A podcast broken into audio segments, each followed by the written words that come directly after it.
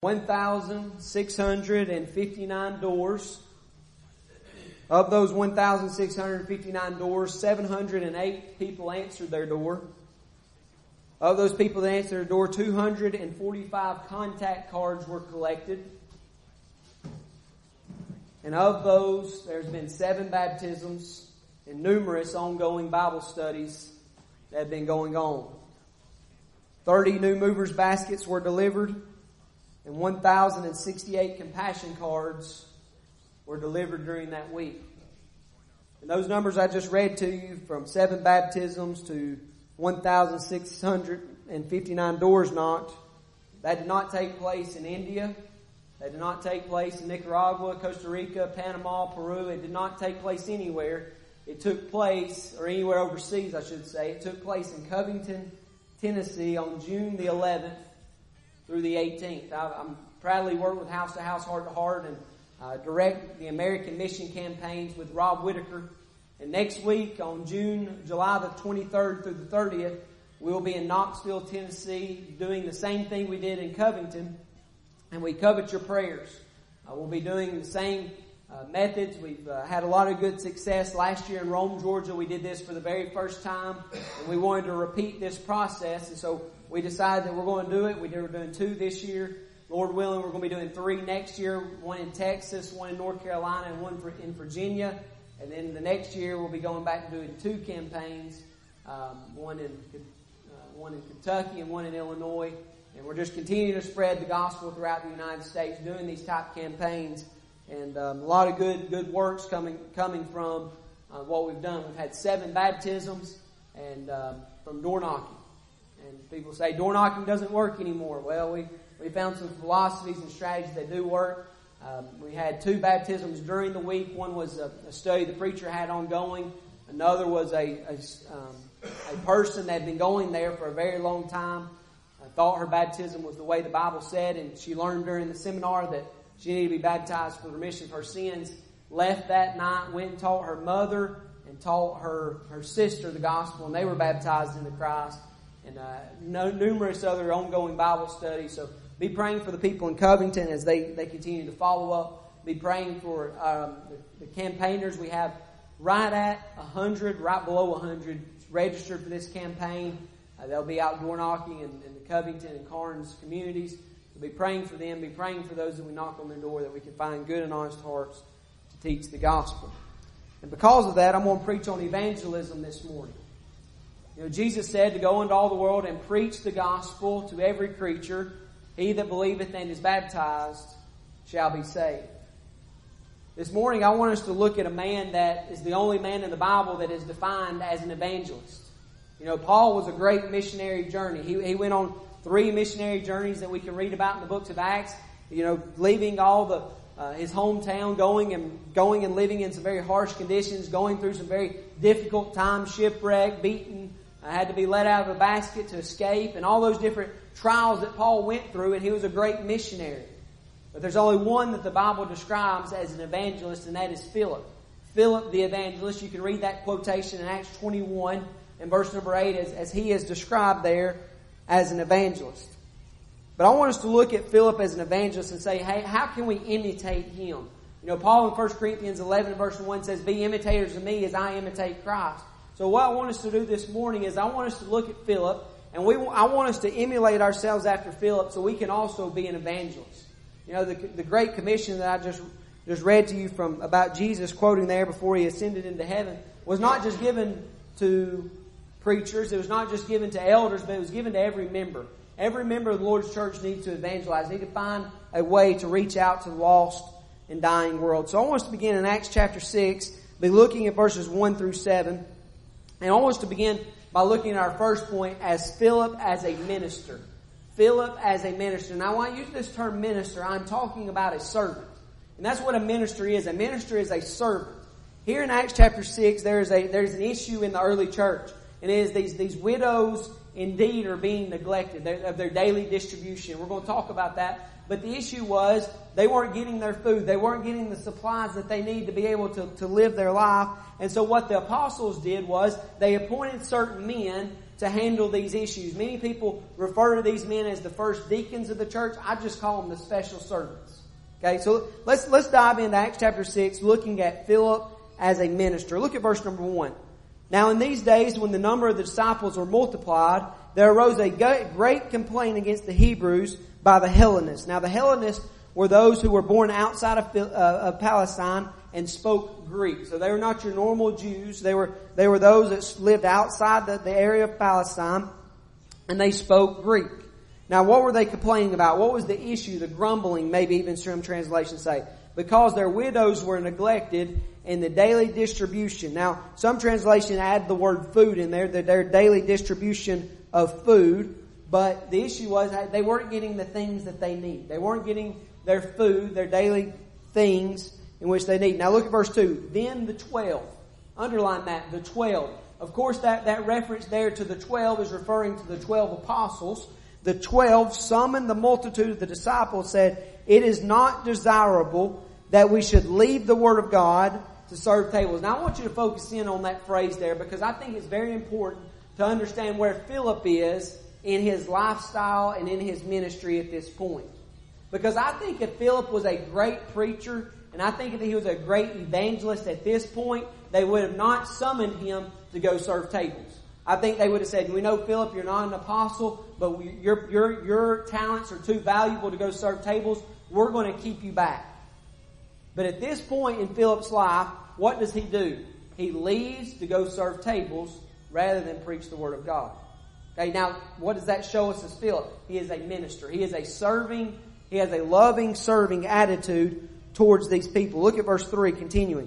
Therefore, brethren, now notice these qualifications. Okay, we're, we're going to know several qualifications here as far as who they had to be in order to go serve these tables, go help out these widows. It wasn't just anybody. They had to have certain qualities in their life. And, and Philip had these, and these are the same qualities we need to have in our Christian life. He says, therefore, brethren, seek out from you seven men. So they had to be men. That was their gender. They had to, had to be men. Notice this, of good reputation. They had to be, have a great reputation among their community. They could not uh, be living one way in the church and living outside the church in a different way, being, being like the world when they left the church building. But they were one that had a good reputation. They were one that lived the Word of God wherever they went. Secondly, notice this. They had to have full of the Holy Spirit. That is, they were respectful towards the Word of God. They lived the Word of God. They, they did it. They didn't just know it, but they lived it out. And thirdly, they had wisdom. That is, they had reasoning. So, I mean, you got to think about this. This is a, a, a very good quality to have. They had wisdom. They had the different, they had a, they had a uh, distinct way of reasoning. Because here they are, they're going to have to deal with people. They're going to have to deal with people that are upset. They're going to have to deal with people every day. And they had to have wisdom. They had to have this idea of reasoning and how to be able to relate to people, to talk through problems, to, to be able to reason with them of the things that they were going to be. So what's some spiritual qualities that, that this man Philip had? He had a great reputation. He was one that had respect towards God, and he was one that was full of reasoning. And those are some things that we need to have. Let's continue reading. Whom we appointed over this business, but we will give ourselves continually to prayer and to the ministering of the word. Notice the comparison there. This verse begins with the word but. But we, talking about the apostles, what? Can men, we're going to, we're going to be praying for you, but we're going to stay here and minister to the word. We're going to continue to preach the word. We're going, we're going to continue to go into synagogues and teach the, the word of God while y'all go serve these tables. Verse 5, and, and then uh, they said please to the whole multitude and chose Stephen, a man full of faith of, and of the Holy Spirit, and knows this, Philip and then you can see the other men that are listed there. Verse 6, whom they had said before the apostles, when they had prayed, they laid hands on them. In verse 7, the word of God spread and, multi- and the number of the disciples multiplied greatly in Jerusalem, and a great many of the priests were obedient to the faith. So as we look at chapter number 6, what's some things that we notice about Philip? Number, number one is that he was a minister. This man had a servant's heart. He was willing to go and serve serve these widows to help them out. He was a man that had a good reputation.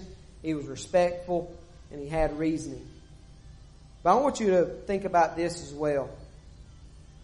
Is Philip was a minister to everybody.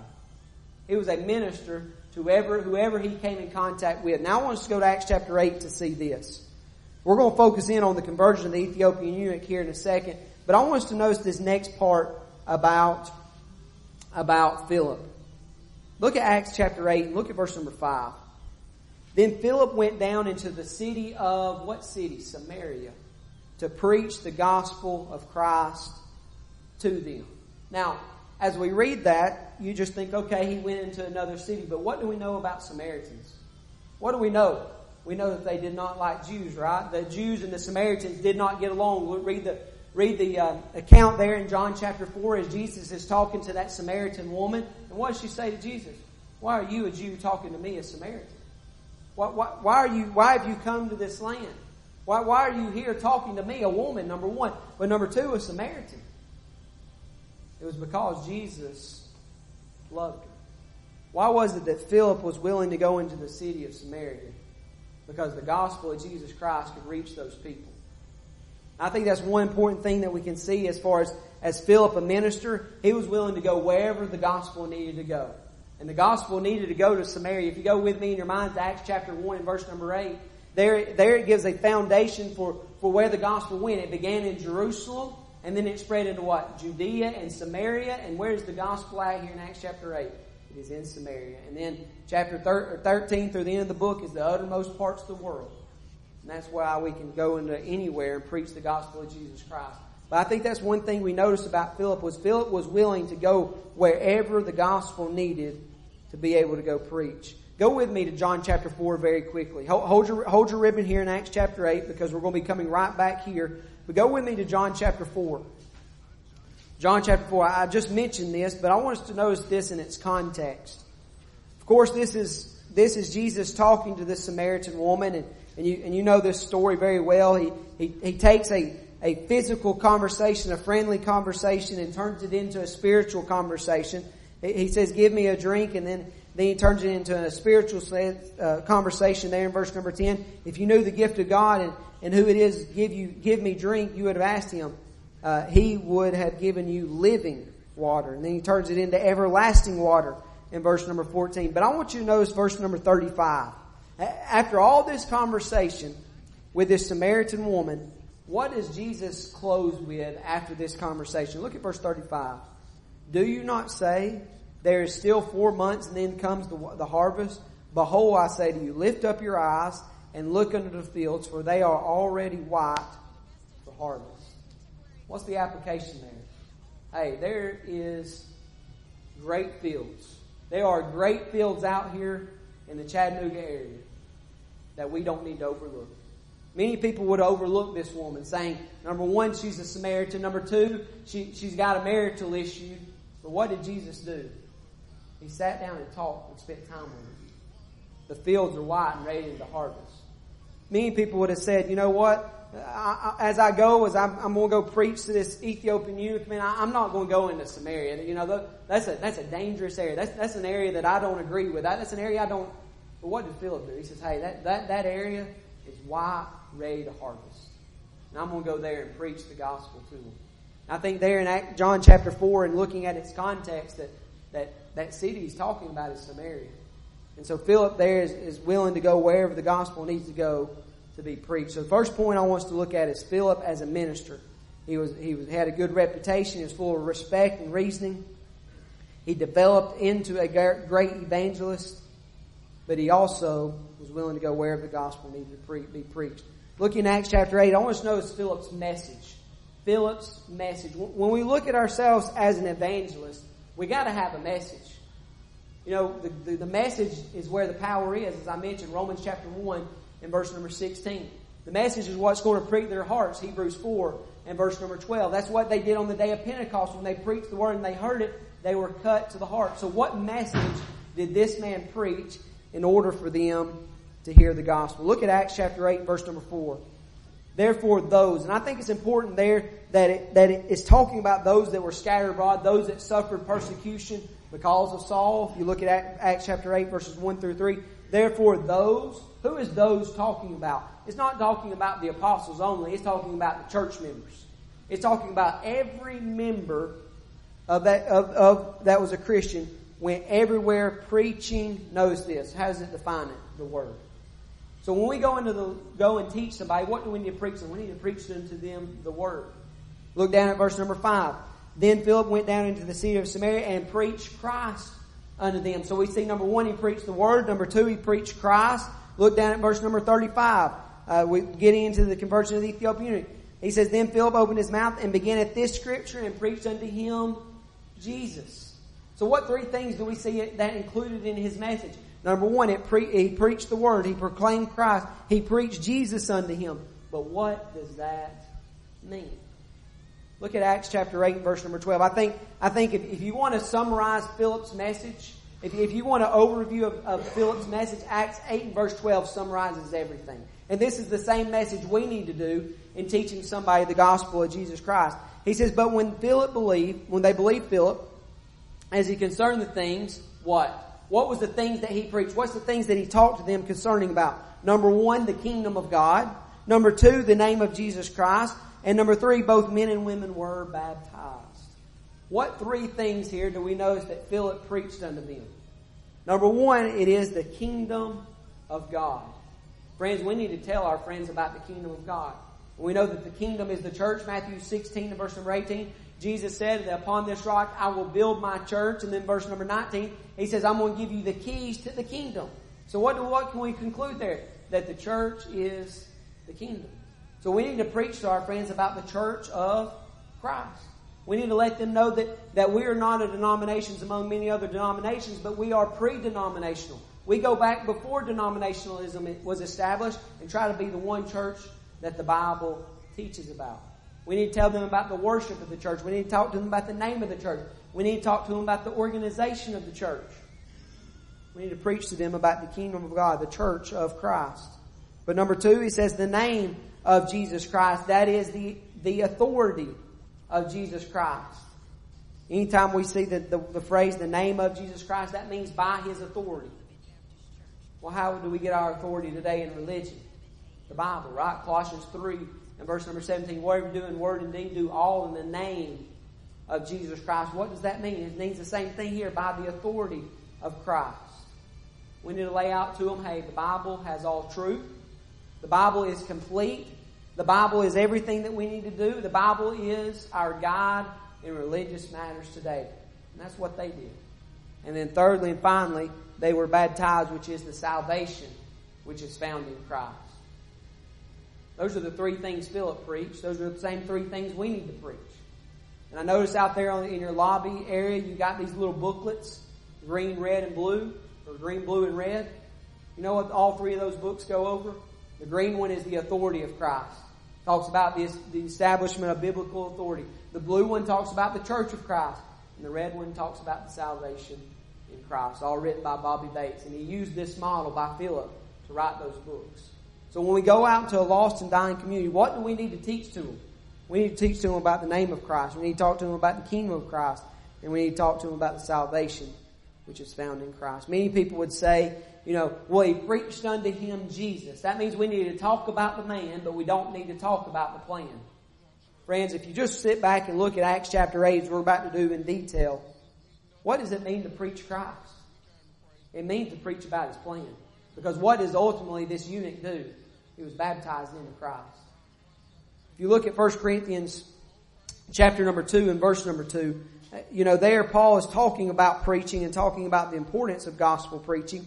But, but notice what he says here in 1 Corinthians 2 and verse 2. He says, For I determined not to know anything among you except Christ and Him crucified. And he, and he goes on to say, hey, that's the message in which we preach.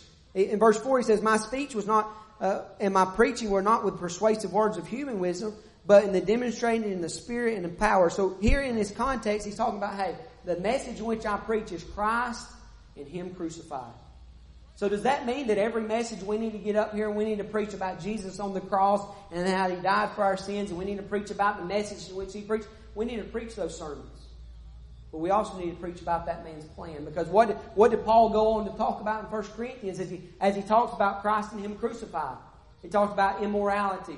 1 Corinthians chapter 6. He talked about the, the, the, forsaking and partaking of the Lord's Supper in an improper way, 1 Corinthians chapter 11. He talked about giving in 1 Corinthians chapter 16. He talked about marriage, divorce, and remarriage in 1 Corinthians chapter 7.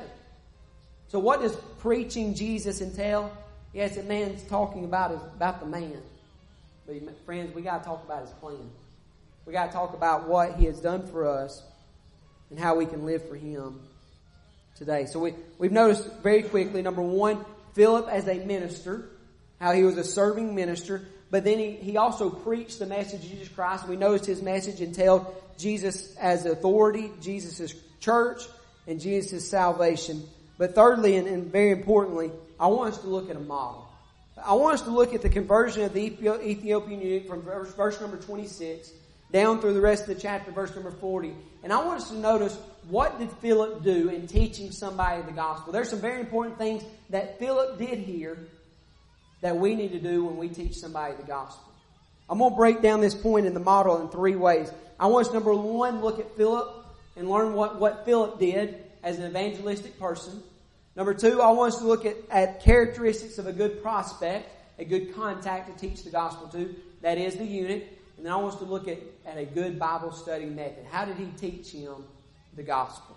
So let's, let's begin with the model looking at the, looking at Philip, the evangelistic person. Look, look at verse number 26. It says, And an angel of the Lord spoke to Philip, saying, Arise and go towards the south along the road which goes down from Jerusalem to Gaza. This is desert. Now, now I want you to notice the destination which this man started and where he is going. He started it in Jerusalem and goes down to Gaza. Most commentators suggest that this is roughly a little bit below 100 miles. Now, think about that for a second. 100 miles. That's a long distance to travel by foot or by camel. It's not, it's not very easy. We, we think 100 miles, we can hop in a car and be there in less than two hours if there's no traffic. But this man had to travel by foot, travel by, by some kind of means of animal that took a long time, but he was willing to do it. So what can we learn about this man? He was willing to go the extra mile. He was willing to go the extra mile literally a hundred miles to go teach this one man the gospel. Are you willing to step out of your comfort zone? Now, th- th- of course, this this was maybe been out of his comfort zone to travel this far, but are you willing to go out of your comfort zone? You might be saying, "Also, I'm, I'm not a teacher."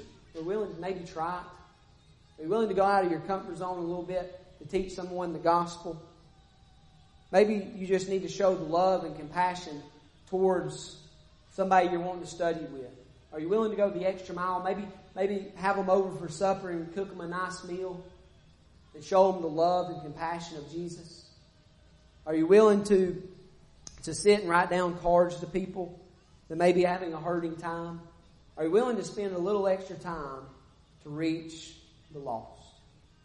Philip was. Philip was willing to go the extra mile. He was going to even willing to go the, the, the Savior's mile. And we too need to be willing to go the extra mile to teach the lost the gospel of Jesus Christ. Look down at verse number 27. So he arose and went. As simple as that phrase is, I think is very important. Because the next characteristic, characteristic of an evangelistic person is they are obedient. They hear God's word and what they do, they do it. An evangelistic person is one who goes and lives out the word of God their life that they live is congruent to the Word of God. Friends, we can't go out and teach the lost, but act like the world.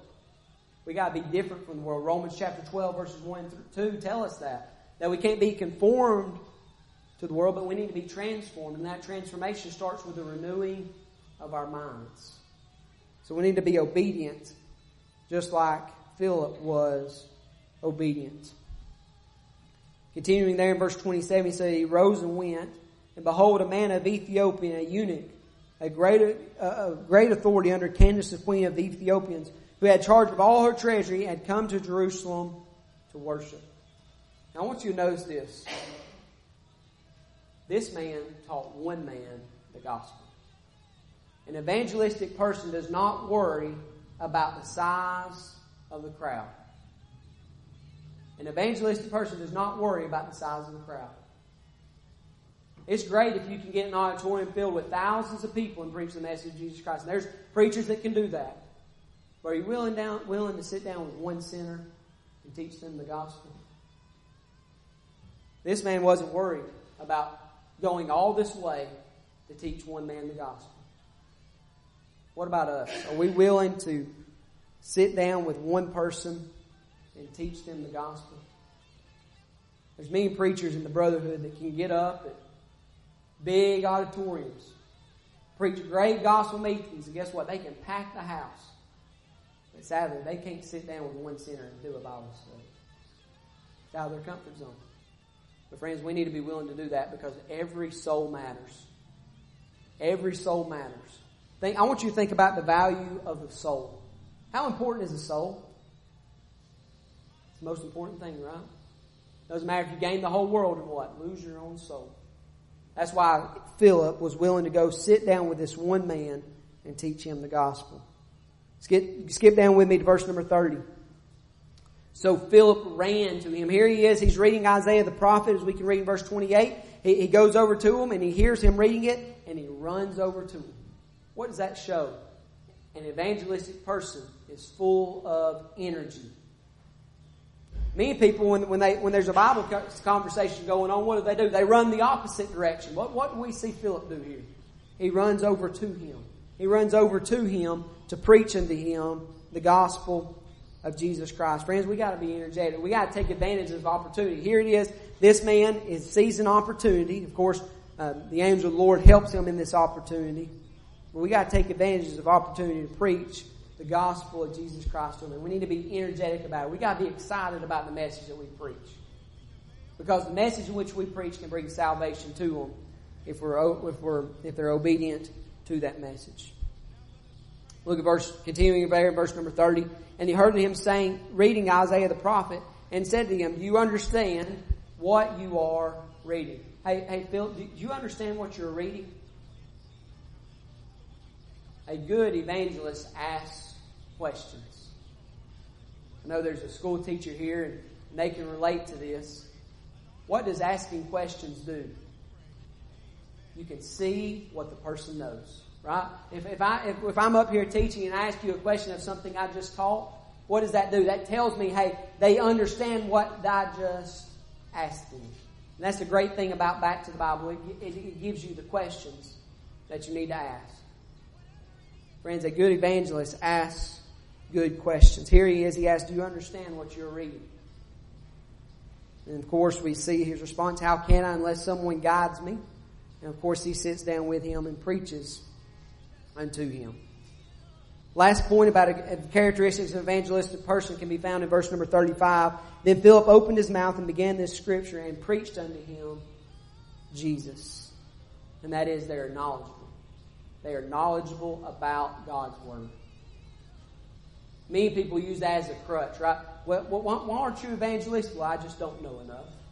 You know, you know, I, I, you know, I just, I don't know enough about the Bible to be able to teach somebody the gospel. Friends, we need to read Hebrews 5, 10 through 12. Because there comes a time we ought to be teachers. There comes a time in our spiritual development that we ought to be teachers. And we're not, because we are not being knowledgeable about the Word of God. But you take those little booklets, that red, that red, blue, and green booklet, and you go through them and see, see how simple it is. All you do is read the passage and answer the question. And you become knowledgeable on those booklets, you can go teach somebody the gospel, I guarantee it.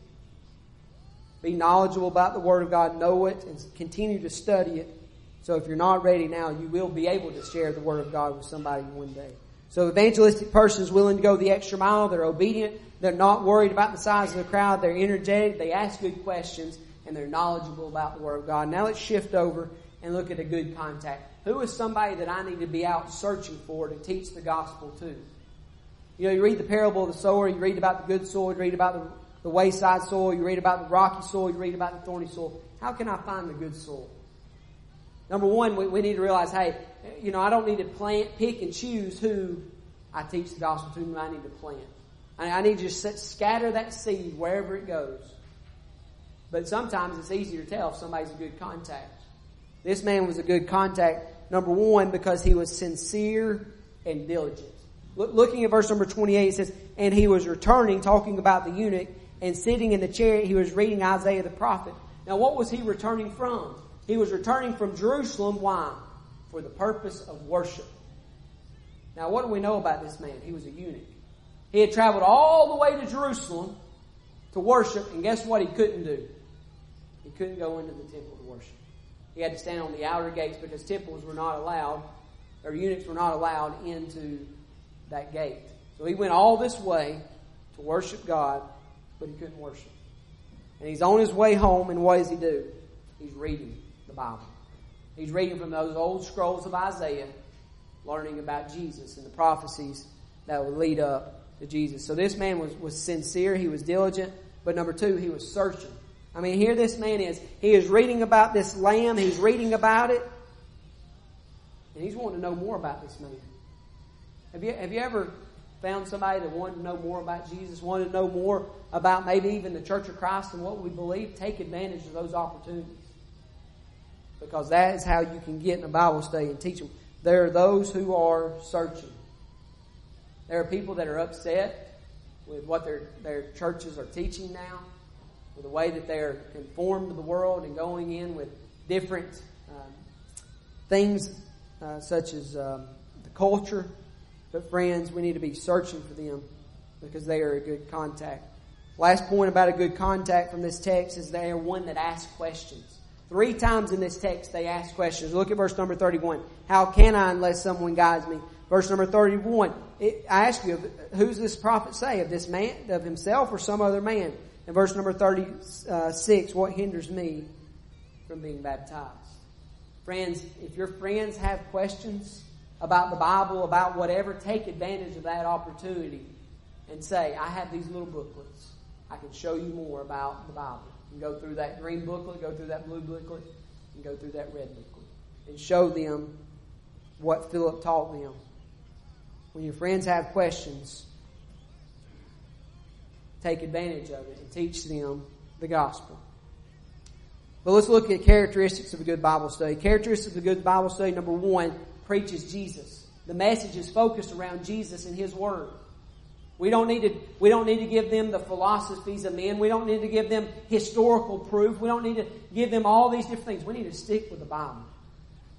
Because the Bible is the only thing that can save us.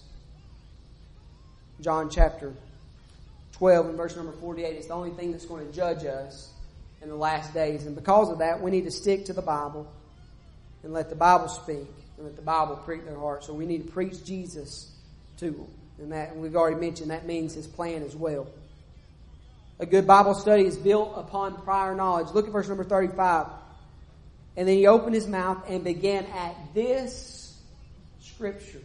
What does that mean? He took where he was at and built upon it. He took where he was reading and talked and, and talked to him Jesus and then built upon it because ultimately he became a Christian and was baptized. He built upon the prior knowledge. And last thing about a good Bible study, and this is the application is you gotta have a method. You gotta have a method. It can't be just a conversational piece. You gotta have a method. And I suggest Bobby Bobby Bates is back to the Bible. It basically does everything that we've talked about from Acts chapter 8. It's the same message. It's the church of Christ. It's the word of Christ or the authority of Christ. It's the salvation of Christ. That's an inspired model and it goes right to the Bible. It lets the Bible speak for himself. You read the Bible, you answer the question straight from the text. Friends, there's nothing better than a Bible study that just lets the Bible speak for itself. Have a method. But what some things that we conclude from this lesson? An evangelist must be willing to share the gospel with everyone. Here this man is, Philip, willing to go into the region of Samaria to share the gospel. He's willing to, drive, to go all this way, 100 miles, to teach this one man the gospel. That was from Ethiopia. Friends, we, it doesn't matter what ethnicity you're from. It doesn't matter what your background is. We need to be willing to teach those people the gospel because they have a soul, and that soul is going to spend eternity somewhere. And we need to be, be sure to make sure that they are going to spend eternity in heaven. Evangelists must be willing to go. He went to teach this one man the gospel. We read, we read the Great Commission, go into all the world and preach the gospel, but we forget that word go. Go. Go ye means go all. Every member of the Lord's church needs to go into all the world and preach the gospel. Evangelist needs to learn to listen. Listen to people. Be a good listener. A good evangelist listens to people. Here this, this, this eunuch is reading from Isaiah the prophet. And what does Philip do? He listens. He listens. Listen to people. Listen to their needs. See how you can help them. See what, what you can do to show the love and compassion of Christ to get into that Bible study.